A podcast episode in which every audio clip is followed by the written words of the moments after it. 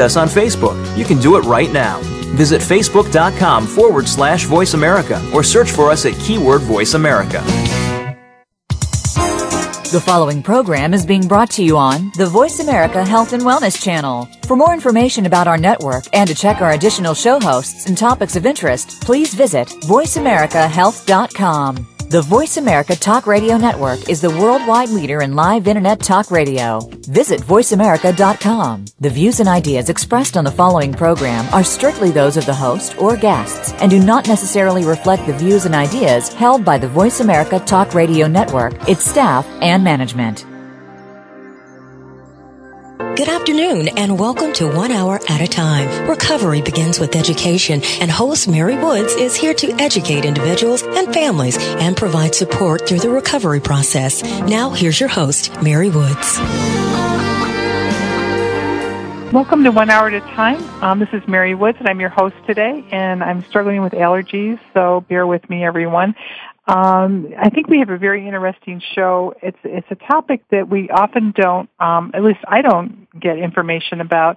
And this is, our show is going to really revolve around relationships in early recovery. And in recovery, what does it mean to be in a relationship and have a partner when you're in recovery from, a substance use disorder? And our guests today, have a lot of experience with this, both personally and professionally, and I'd like to introduce our guest to you. Our first guest is Elaine Leadem, and she is a licensed clinical social worker in both New Jersey and Pennsylvania. Elaine holds a master's degree in social work from Marywood University. Her specialized training with Patrick Carnes has rewarded her with dual national certifications for sex and multiple addiction therapists by the International Institute for Trauma and Addiction Professionals. John Leadem is also a licensed clinical social worker in both New Jersey and Pennsylvania, with a master's degree in social work from Marywood University and a master's degree in human resources administration from the University of Scranton. He specialized in also with Patrick Carnes and was also awarded the dual national certifications for sex and multiple addiction therapists by the International Institute for Trauma and Addiction Professionals.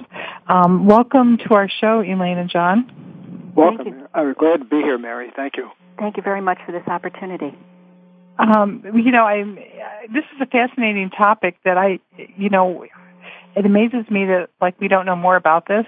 Because what I've often learned over the years is that no relationships for the first year, and if you're in a relationship, you need to work your program. And it's almost like you put your relationship, you park it for a while. And I think this is a great approach and idea. Can you share with our listeners your philosophy? Sure, Mary. Excuse me, I grew up in the same recovery model that you referred to, in which we were told to stay on separate sides of the track. In fact, staying out of one's partner's recovery program was almost as important as meetings.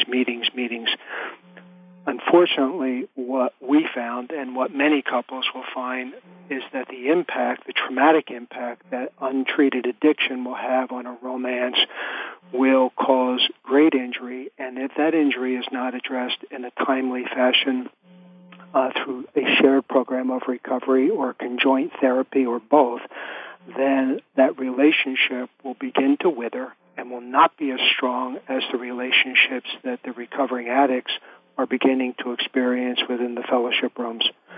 We learned the hard way, and we have committed our careers and our writing at this point to help couples to avoid the mistakes that we encountered. I'd like to elaborate a little bit more also on that, Mary.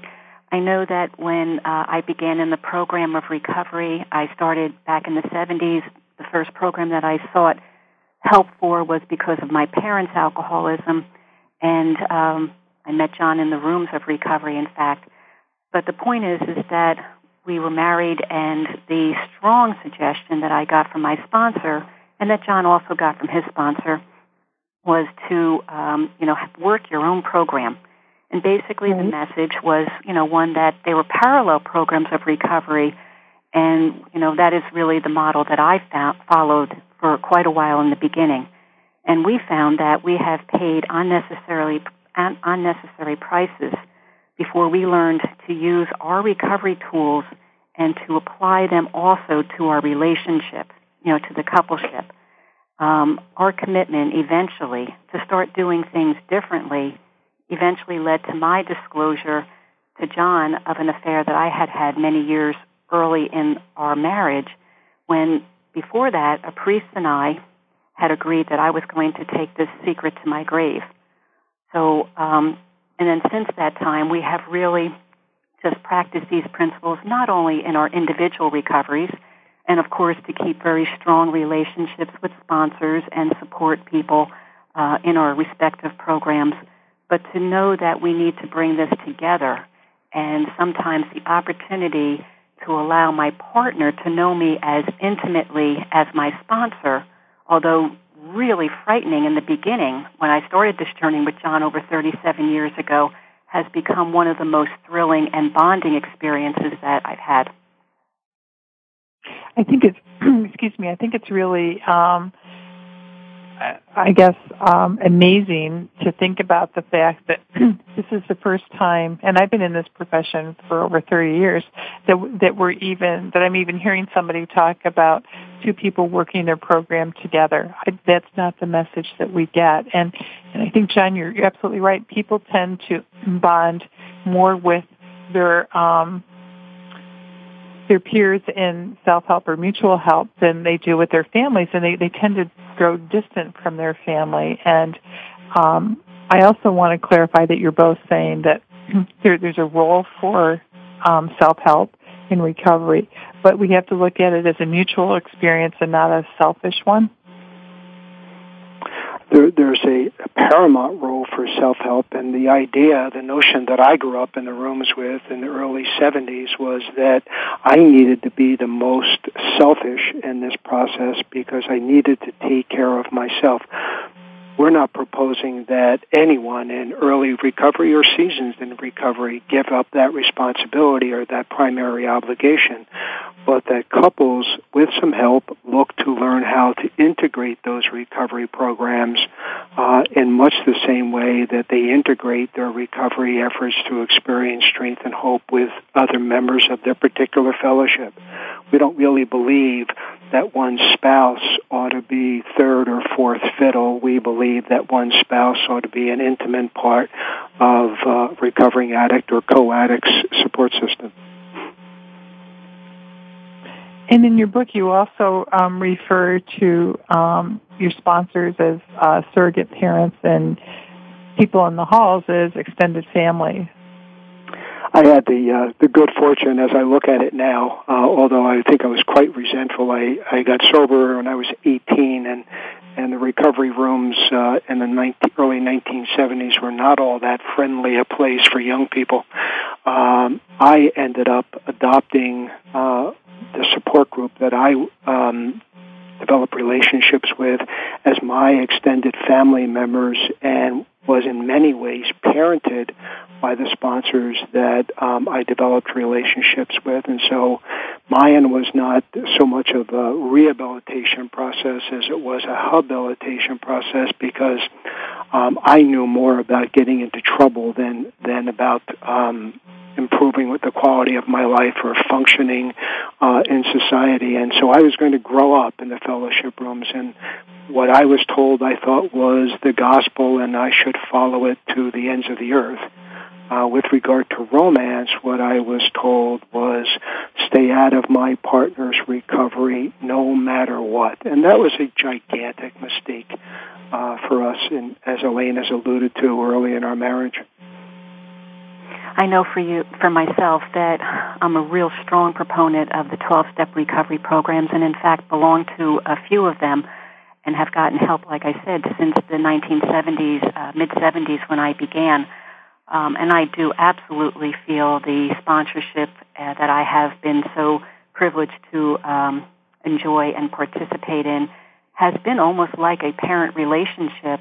You know, I came married from a home where both my parents were alcoholic, and left that home at the age of 18, deciding that I was not going to return back to that home, but really had none of the tools, you know, in terms of romance for sure, but any of the many other facets of life. I really felt very lost, and thankfully went into the rooms of recovery with the encouragement of my sister, and have been able to adopt the 12 steps as well as the 12 traditions as a way to cope with many of the things that my life presents.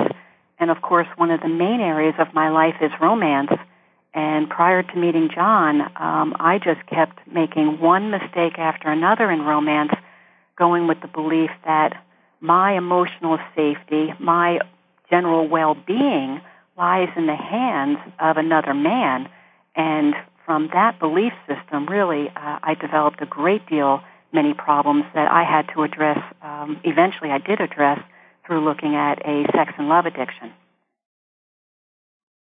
Likewise for me, Mary, I spent about 3.5 years in a 12-step fellowship as a young guy, hearing every day the old adage, or it wasn't so old at the time, I guess I've just gotten old, the old adage that under every skirt there's a slip, and that I needed to stay out of romantic relationships, at least for the first year, but then again until I really didn't need to be in one.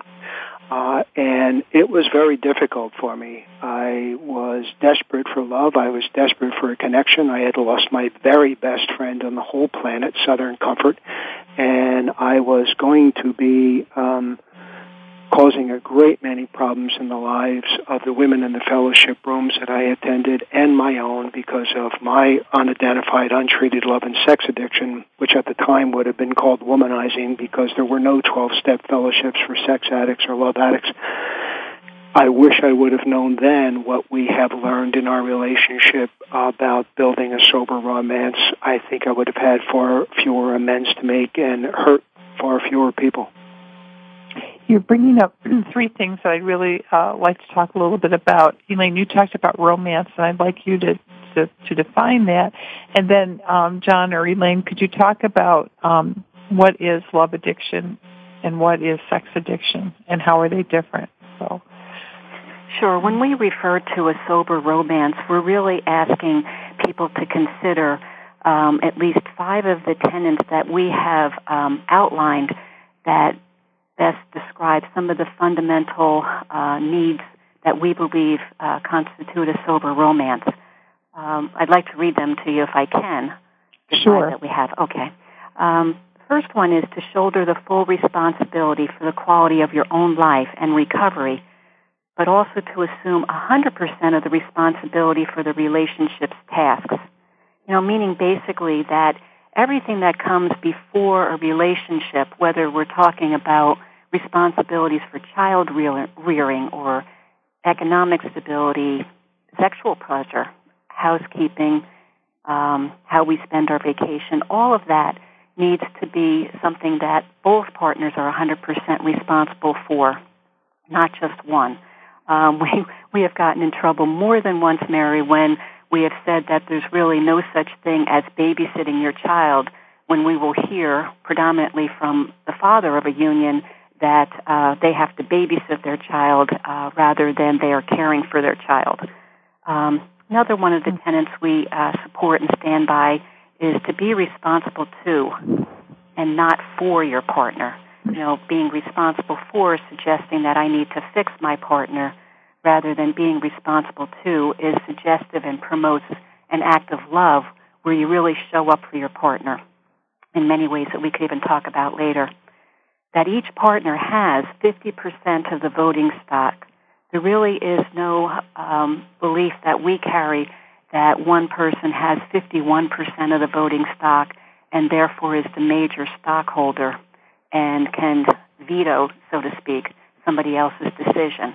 And we have found this to be so instrumental in making decisions in our relationship, because basically it forces John and I to come to some kind of compromise, some kind of agreement.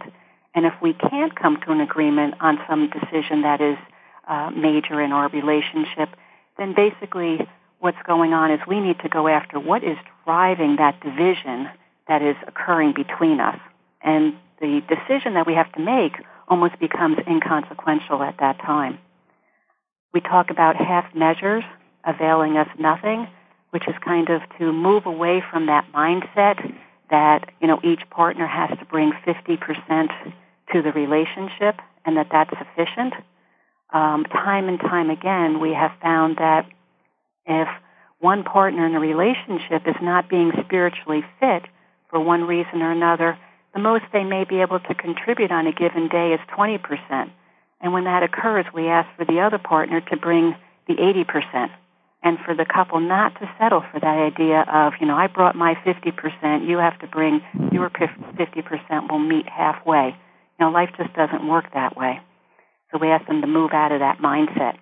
And the last one is about that, you know, when you're looking at the menu, so to speak, when you're looking outside of your marriage, that can cause harm to another relationship, whether or not you engage in a relationship outside of your marriage or not. You know, so what we're alluding to is, you know, fantasy or the use of flirtation or something else outside of the relationship. You know, when that's going on, something is happening internally or externally to a person in the marriage where they are feeling unfulfilled possibly, or there's some level of unhappiness. And again, if you are looking outside and you're pretending that you're in a relationship that you are not actually in, you're going to get in trouble because we understand you truly can only be in one relationship at a time. And we'll be right back after this commercial with more with Elaine and John.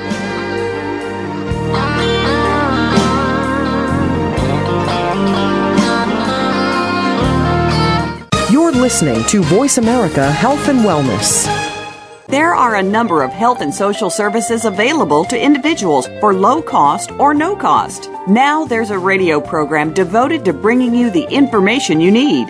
Tune in to Outreach Today with host Melissa Jenkins-Simon. Our program promotes the benefits and services of CI Incorporated, providing health and social services over a wide spectrum of resources and agencies. We want to help you. Tune in to Outreach Today, Wednesdays at 10 a.m. Pacific Time, 1 p.m. Eastern Time, on the Voice America Variety Channel. Westbridge Community Services. Westbridge is a nonprofit organization dedicated to supporting the recovery of families and individuals who experience co-occurring mental illness and substance use disorders. Westbridge provides integrated dual diagnosis treatment for adult men and women using evidence-based practices. Visit our site today at westbridge.org and discover that doing what works in helping individuals and families gain recovery from dual disorders is important to the staff at Westbridge Community Services. Westbridge utilizes current evidence-based practices, consensus practices, and old-fashioned common sense to provide treatment to individuals and families that experience co-occurring mental illness and substance use disorders. That's westbridge.org, family-centered recovery for co-occurring mental illness and substance abuse disorders. A fresh look at today's health. Voice America Health and Wellness. You're listening to 1 Hour at a Time with host Mary Woods. If you have a question for Mary or her guests, call now. The listener lines are open. The toll-free number is 1-866-472-5792. That number again is 1-866-472-5792. Now, let's get back to Mary and 1 Hour at a Time. Welcome back to 1 Hour at a Time. This is Mary Woods, and our guest today are Elaine and John Leadem, and we're talking about romance and recovery and relationships with people who have some type of addictive disorders. And Elaine just shared with us 5 ways to a sober romance. And Elaine and John have devoted, I guess, most of their adult life to helping couples who are in recovery learn to be a couple and learn how to mold or meld their recovery into their relationship. And prior to going to commercial, Elaine was sharing with us about a sober romance in recovery. And then we were going to talk about love addiction and sex addiction. So, Elaine, is there anything else you want to say before we give it to John? No, basically, I think I was able to finish my last thought, and I think it might be a good place for John to pick up in terms of discussing more about the sex and love addiction. But I know that any time that we're looking outside of our relationship for that feeling of completeness or that feeling of fulfillment, whether it's through an emotional affair, whether it's through an actual affair, whether it's through just fantasy and flirtation, we're going to really rob the relationship that we are in of that chance for intimacy and closeness. John, you want to pick it up there? You bet, thanks. The last point that Elaine offered is so significant in my own story of recovery and our work with couples. I spent about 3.5 years in the first part of my recovery and what I have come to lovingly, as I look back on it, call a reign of terror.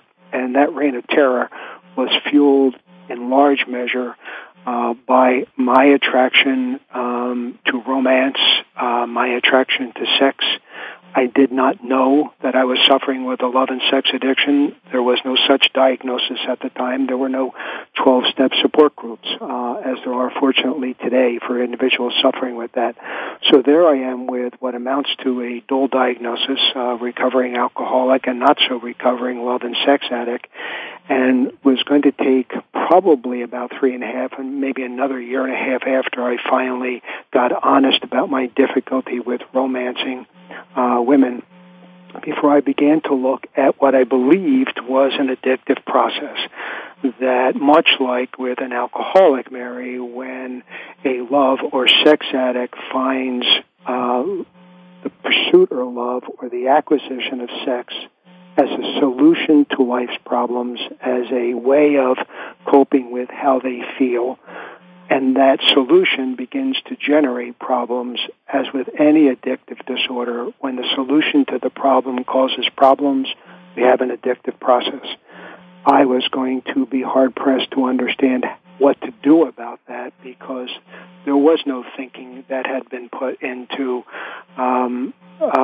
applying the principles of recovery to love and sex addiction. I thought that I could, as Elaine referred, look at the menu as long as I didn't order. A colloquial saying from the 70s that meant I could admire, I could enjoy other people's bodies, I could fantasize about other relationships, believing there was going to be no consequence for me. The list of consequences that a love and sex addict will experience during the course of an untreated progressive illness, as we know it today, will be very similar to those identified in the treatments of alcoholism and other substance addictions. We find many of our couples are struggling with both, and that our approach that we call a shared program of recovery begins to address the injuries that the relationship has experienced, as well as addressing the individual recovery dynamics that the addict or the co-addict may be struggling with. Mary? Yeah, I'm lost in thought, because I'm thinking of so many people that I've worked with over the years who have just so struggled with their own family and relationships, and the powerlessness I felt as a therapist to really help them with that, because of what I had learned for years about everybody using their own program. And I think that when we talk about recovery and we talk about relationships, one of the things that we all know is that relationships take a lot of work. And you have just published, I think, One in the Spirit, which is a meditation course for recovering couples, which really addresses that whole idea about making a conscious effort every day to work on this relationship. And it's really a choice that people make. And in this, you give a different topic for every week. And could you just share with our listeners why you wrote this, the meditation course for recovering couples? I can tell you for myself, Mary, it truly was and began as an act of love for me. I really felt very compelled to share this, that it was an opportunity to give back what was really freely given to me through many years of being in the 12-step recovery. The beginning of this manuscript, One in the Spirit, began well before that the pen hit the paper and we began actually writing the book. It truly is a collection of the events and the experiences that have happened in our own lives in our 37 years of marriage. And it does include the triumphs and the mistakes that we made, and some of our mistakes were very painful. But what we found was that there was good reason to share and to learn from the injuries that we endured, whether from each other or those that we caused other people, and that we should take the focus that we learned from many of the recovery tools that we were given in our programs and take that and to use that in terms of healing our own relationship. And then the actual inspiration, so to speak, to write this book came from working with just hundreds of couples in our therapy practice who showed us time and time again their courage and their commitment, their dedication to going after what they were seeking, which was the emotional intimacy and closeness that John and I would speak of.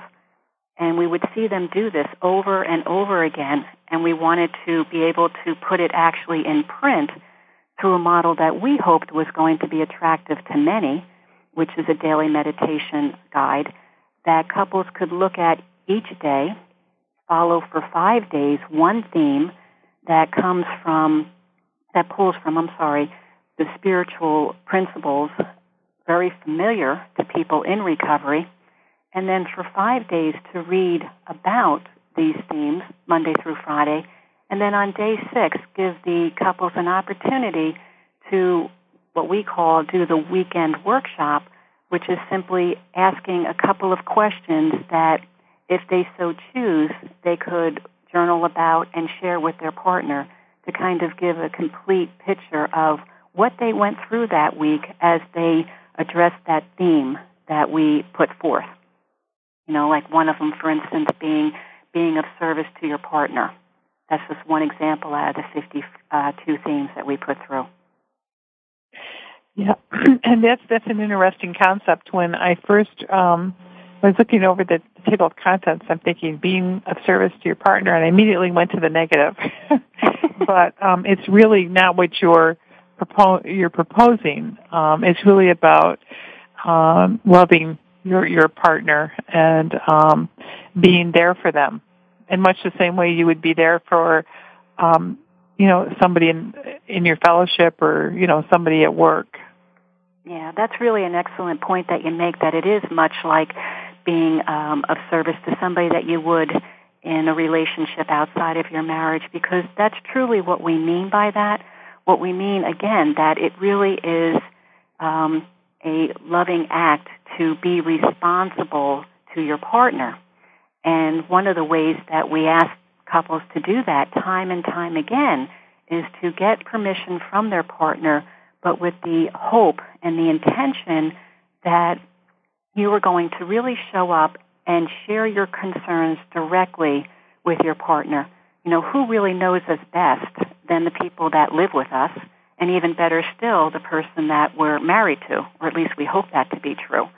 You know, many times I've looked really great at a 12-step meeting, and I've looked really sober, but get me in my home, and I may look very different. John has an opportunity to see me in many mood states, and he really sees on a day-to-day basis how I'm coping, or for that matter, how maybe I'm not coping. And so to be responsible and for him to show up, for instance, and to be of service is to share his concerns, to give me feedback as he sees me getting through the day if he's concerned about me, and then to do that through sharing of his experience, strength, and hope, bringing his own identification into the process, which, again, we know the readers are very familiar with that format. And for me, Mary, the work began, as Elaine had said, long before we ever got to the manuscript.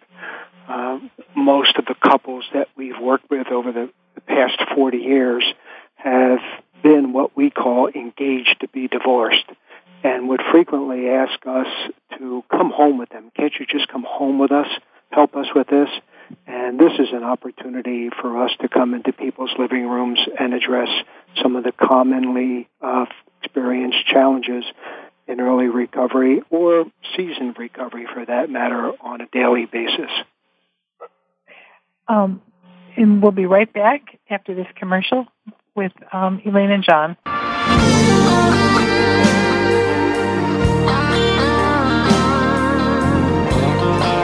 You're listening to Voice America Health and Wellness.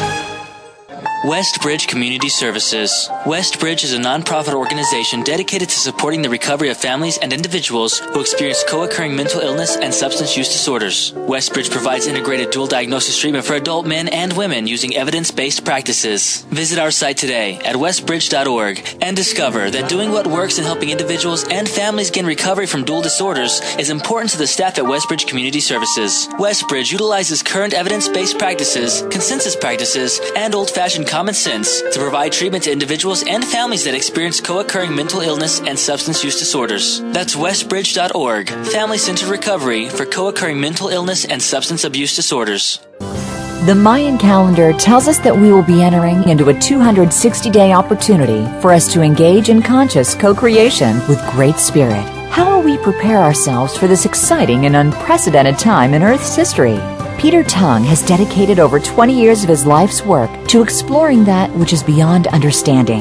Peter will help increase your awareness and education on this enlightening transformation in consciousness. Awakening to Conscious Co-Creation airs live Wednesdays at noon Pacific Time, 3 p.m. Eastern Time on 7th Wave Network. Your life, your health, your network. This is Voice America Health and Wellness. You're listening to 1 Hour at a Time with host Mary Woods. If you have a question for Mary or her guests, call now. The listener lines are open. The toll-free number is 1-866-472-5792. That number again is 1-866-472-5792. Now, let's get back to Mary and 1 Hour at a Time. Welcome back, everyone. Our show today is 5 Ways to a Sober Romance, and our guests are Elaine and John Leadem, and we have a caller. Rick, what is your question? Hi, my name is Rick. Listen, I have a question. What do you say to couples who claim that the problem in their relationship is either one or even both of them is falling out of love? What do you tell them? Thank you, Rick, for calling. I'd like to take a shot at that.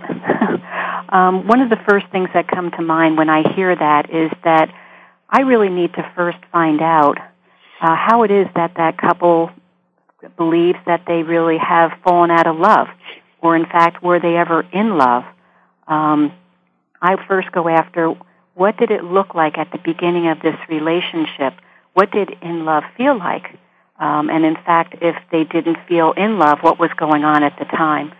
But we have been able to develop a program, Shared Program of Recovery, Rick, that really works at trying to help people to recapture the feeling of being in love early in the relationship.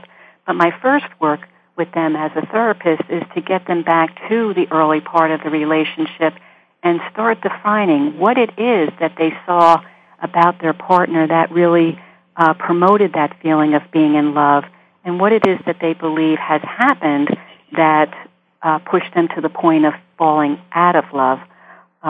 Most of the time, if the partners are willing to go forward to get back maybe to that earlier romantic feeling that they had, our work focuses on trying to teach them how to be open and vulnerable to one another in their sharing, and how, again, to be responsible to their partner. And then this kind of relationship really just promotes closeness and love with one another. And then what we find over and over is that as that closeness develops, their partners start looking more emotionally and physically attractive to one another, which then generates a greater depth of intimacy between the two of them. And Rick, I don't know what specific couple you're talking about, but if that couple were to be the parents of children, as an example, of adult age, I would encourage them to sit down and talk with their children without their partner present about the marriage that occurred all those many years ago, or the relationship that was consummated all those many months or years ago, and how you felt about your partner at that time. to talk with your kids about who their father was, who their mother was, will return you to a time when the romance was fresh and the feeling was like a brand new day. Oftentimes what we've seen is that people that are talking about falling out of love have really outlived the usefulness of that initial excitement and jazz that occurs in the pursuit of the relationship. And now they have to go to work. Now they have to go to work on a daily basis, which is what One in the Spirit does, and gives them an opportunity to work on a daily basis at getting back to the closeness that was once so thrilling to the two of them. Thank you for calling. Yes, thank you, Rick. Thanks. Give me a lot to think about. Thank you for calling. That brings to mind how little we really know or were taught about relationships growing up. You know, we have Cinderella and we have all the fantasies, but the idea that romantic adrenaline surge that you get when you first see somebody or the excitement you have is going to stay forever is unrealistic. But nobody prepares us for the fact that, like you're saying, John, is that you have to go to work at this on a daily basis, or just be in a situation in which the level of communication is pretty intense. I spent about 30 years running residential treatment facilities for addiction, Mary, and as you probably are well aware, one of the ongoing struggles of any clinical director is to watch out for the shipboard romances that develop in treatment. And those shipboard romances between prospective romantic partners who are inpatients in that facility will occur largely because of the level of sharing, not necessarily because of who that person looks like or reminds them of, but the level of sharing is pretty intense, and that intensity is very romantic. Well, I think a lot of people get caught up in chasing that romance. You know, it's like I'm with this person and I have this feeling, and the feeling subsides, and then I go chase it with someone else. Yeah, I can say for myself, Mary, that really was part of and at the root of my own sex and love addiction. Not to suggest that everybody that has that feeling that you're describing is somebody that has that addictive process like I do, but I remember being very young as a child just using fantasy, about anything. I'm not talking about sexual fantasy, but just fantasy as a major way to cope with the unrest that I felt inside because of what was going on downstairs in the kitchen between my parents who were battling it out, after a night of drinking. And it wasn't long after that fantasy became something that was more of a romantic or of a sexual nature, and I would just be able to experience this feeling of numbness, but also as I grew up, what you're describing, which is more of an arousal type of sensation, and that, for me, unfortunately, became something that I did chase. It's something that certainly felt good, but it also altered the way that I was feeling. It took me away from those uncomfortable feelings that I was not feeling able to cope with. And, like I said, I could trace that strategy, that coping strategy, way back to being a very young little girl, and I really had to address that almost as you would address a character defect, in the sense that I needed to change this if I was going to be fully present and sober in all of my affairs. One of the statistics that you gave me prior to the show was from Jennifer Baker of the Forest Institute of Professional Psychology in Springfield, Missouri. And according to her data, 50% of first marriages, 67% of second marriages, and 74% of third marriages end in divorce. What does your professional experience with couples suggest is the reason for this? You want to go after that one, John? John often gets in trouble for answering this question. You want to have a shot at it? Sure. I've gotten in trouble more than once responding to that question, which is probably why we focused on it so much. I stood at the altar on my wedding day to the woman I love and have been married to for 37 years, and I said everything that was required of me.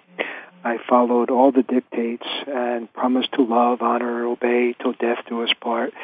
And then we got an opportunity to exchange our own vows, and much to the surprise of Father Caven, and thankfully my mic wasn't working, so to none of the rest of the audience in the church, I said to Elaine, I can't promise that I'll stay married to you because I have never stuck to anything, that I am terrified that I will run from this relationship because being someplace else was always the solution for me.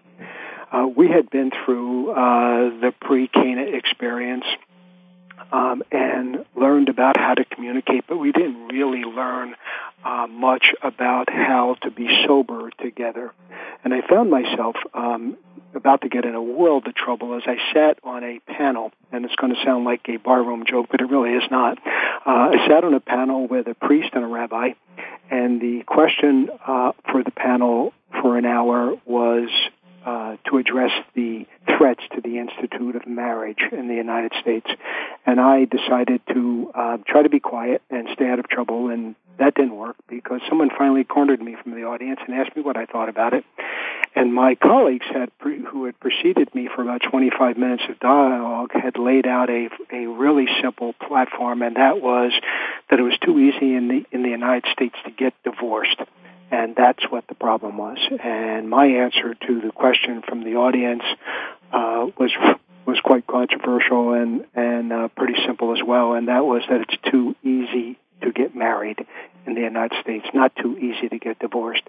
And that most of the marriages that I had gotten a chance to see at that point, who had been through a religious review process or a pastoral review process, really did not address any of the dynamics that were going or the baggage that each of the member of the relationship was bringing into to the altar or to the congregation or to the synagogue that day, that the folks who were saying until death do them part and blessing that union in the name of God were doing so without even knowing their relationship. So our position is that the divorce rates indicate that it's too easy to get married in the United States. And secondly, that we don't seem to learn anything from our mistakes, because every time a group of people who have gotten divorced is studied and followed, each divorce and remarriage increases the rate of divorce. There are studies done at the University of Texas and a couple of others that we didn't mention. But that's what we think is happening with those high divorce rates. And I'm bound to get some awful calls from that. You mentioned communication, and in your book, one of the subtitles is, Please Hear What I Am Not Saying. And I don't know, 30 years ago, we used to have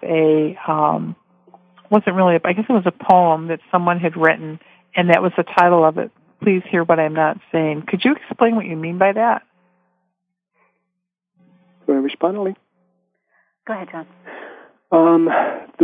That particular theme is asking couples to look behind what they are experiencing on the surface in terms of the behavior, and to look for an understanding of what the storyline is. All behavior has function, and oftentimes the behavior that couples will experience in each other during heated debate will be coming from another time in their life. The guy who says to his wife, "You're just like my mother," would be better served if he were to say, "I behave just like my mother's son when I'm around you," which is a way for him to begin to look at the coping strategies that he developed as a child that are now being brought to the forefront in that dialogue. The recovery rooms call them defects of character, and they are. They are coping strategies for dealing with stress that really have long outlived their usefulness, and yet they will come up in a romantic relationship over and over again. So when we're encouraging couples to listen for the story behind the behavior that they're observing, they're experiencing, they're reacting to, just as if they were sitting at a 12-step meeting and they were wondering what was motivating that person's reaction to the topic that day, That doesn't tend to be the first course of action for romantic couples. The first course of action typically is to start reacting instead of looking for what the person may not be talking about. And we'll be right back after this commercial for our last segment with Elaine and John.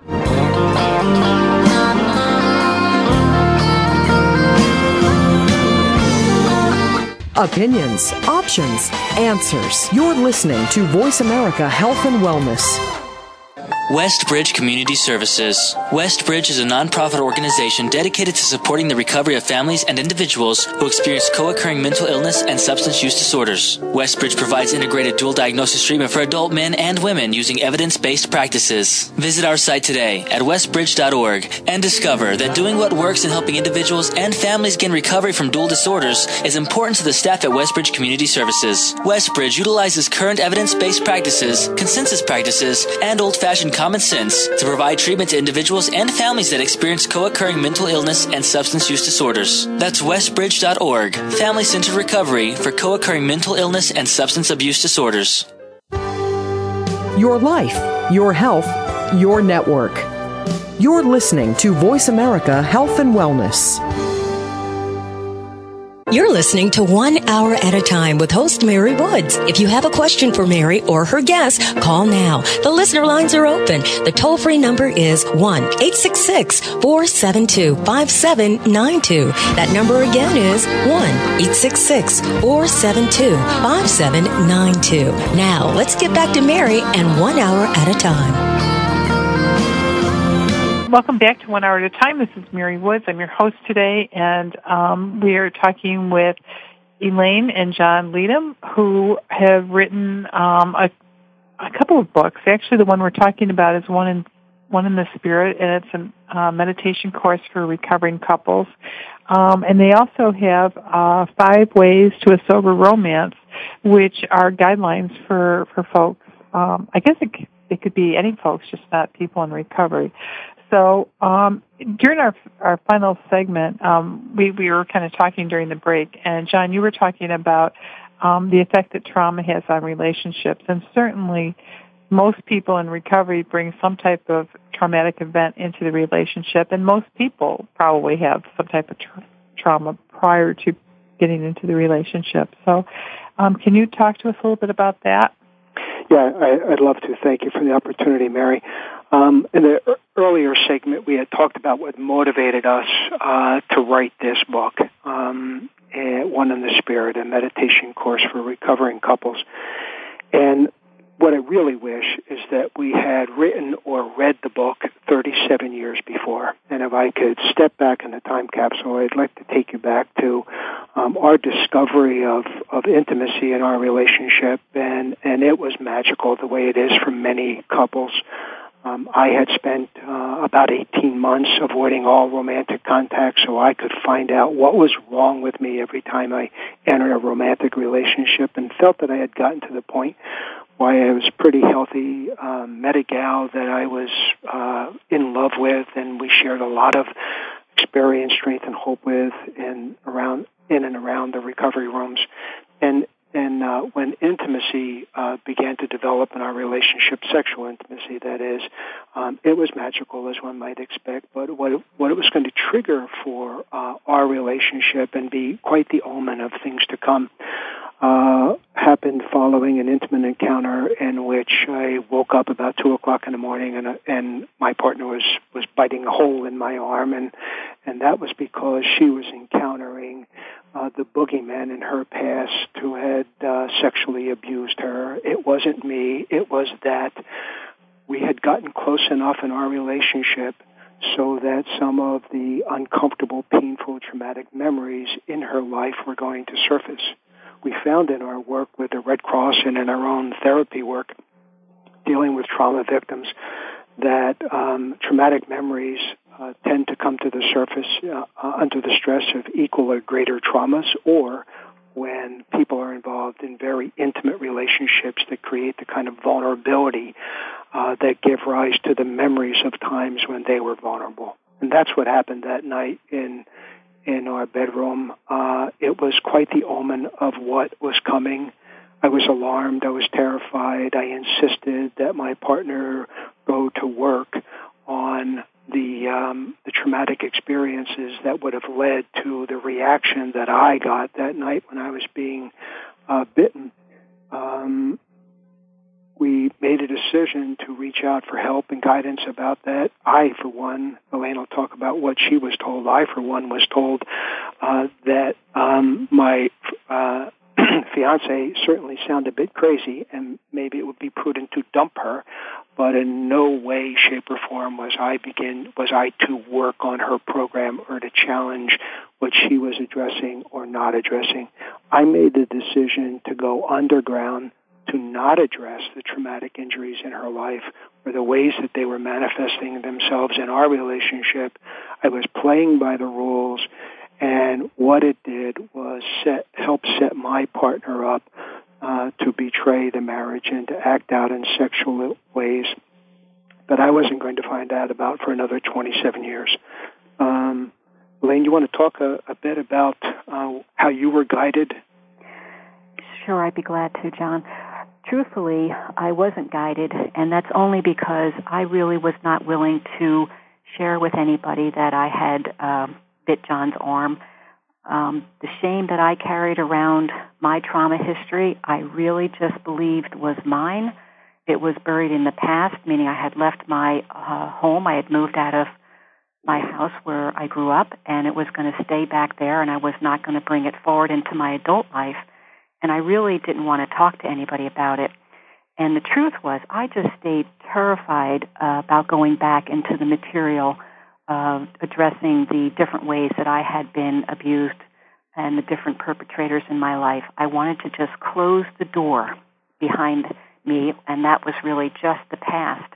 And, you know, I see that all the time where people will come to me in session and say practically the same exact thing that I said many years ago to John. He would come after me, Mary, and oftentimes in a very loving way, and he would try to say, come on, Elaine, what's going on? Talk to me, please. Something's going on. And I would really hit him right between the eyes with telling him to back off. You know, something like the past is just the past, leave it alone. And I knew, basically, that his support group and his sponsors were giving him a similar line, and sure enough, as he just said, he would pull away. I really felt that I couldn't cope, that I would not be able to cope with the pain if I awakened that monster, so to speak, again. And I spent a lot of years running and keeping that shame and secret to myself, like I had shared at the very beginning of our program. And it hurt, you know, John certainly tremendously. It hurt our children, and it hurt myself. And as John said, it really was so much of being willing to then be open, to be honest, to be vulnerable, that drove so much change in our marriage that really drives the interest and our need to, so to speak, pass this on to others, to really ask people to not do what I did, which was to take different parts of my life experience and say, this you know, has no business in my marriage. I've come to understand everything has a place in my marriage, and John really needs to know all of me and I of him, and that is one of the aspects that we work off of when we talk about a shared program of recovery. And so I wish, really do, that I had read the book that we wrote 37 years ago. Because I would have done it differently. I would have challenged the authorities of the day, and it's still the predominant message is to work separate programs of recovery. We have a rule in our relationship that's evolved probably out of that incident 37 years ago, not out of the affair that occurred, but out of that incident 37 years ago, and that was that neither one of us has the right to tell the other person that they are doing too much in the name of recovery, that neither one of us has the right to tell the other that they are doing too much, and that both of us have the responsibility for letting our partner know when they're doing too little. So if Elaine says after 42 years of sobriety that I have, John, you look like you need to go to a meeting, I just go. I don't question it. and likewise. And One in the Spirit will give couples an opportunity on a daily basis to keep the discussion alive, to keep the vulnerability developing in a way that is safe and promotes individual and romantic health. I just wish we had written it many years ago. Where can folks, if they want to take a workshop or they want to learn more about your work, how can they go about contacting you? Thanks, Mary. They can reach us at our office in Toms River, which is 732-797-1444. We also have an office in North Jersey, in the East Brunswick area of North Jersey, at which we will be holding couples intensives and free workshops to begin with, and then couples intensives that will range from a weekend to an entire week, in which couples get to examine their relationship under a microscope with other couples who are similarly predisposed, using our course book that will be out in print later next year, called the Shared Program of Recovery. We will also, at that location and at the Toms River location, offer workshops featuring a course that we've recently published titled Ounce of Prevention, which helps individuals develop an individualized relapse prevention plan. Do you have a website? Oh, yes, we do have a website. It's leademcounseling.com. So LEADEM, counseling.com. And on our website, we have it well developed where people can find out a great deal about what we offer, about our therapists, where our locations are, etc. Our son is very involved in developing our website so that he keeps it very up to date. It's also where you can purchase One in the Spirit and the other recovery materials that we have published, both at our website as well as on at Amazon.com. I want to thank you both for being our guests today. My phone died in the middle of your this last segment, so I had to run around and try to find a phone that worked. But thank you so much for this has been an amazing hour for me. I've learned a lot, and I hope that's true for our listeners, that the whole idea of a shared recovery is so important, that couples don't have to grow apart in their recovery, and that we need to pay more attention to this as clinicians and find a way for couples to recover together. And I just want to thank you for this. That was great. Thank you so much, Mary, for this opportunity. I really have enjoyed it. Yes, thanks for the opportunity, and we hope folks will take a risk to challenge the parallel program of recovery model and consider a shared program of recovery. I do, too, because it's just like common sense, you know? Well, it's not a really new idea. Joe Martin said it in the early 70s that he hoped one day there would be Recovery Families Anonymous. Have a great week, everyone. Enjoy the wonderful springtime weather.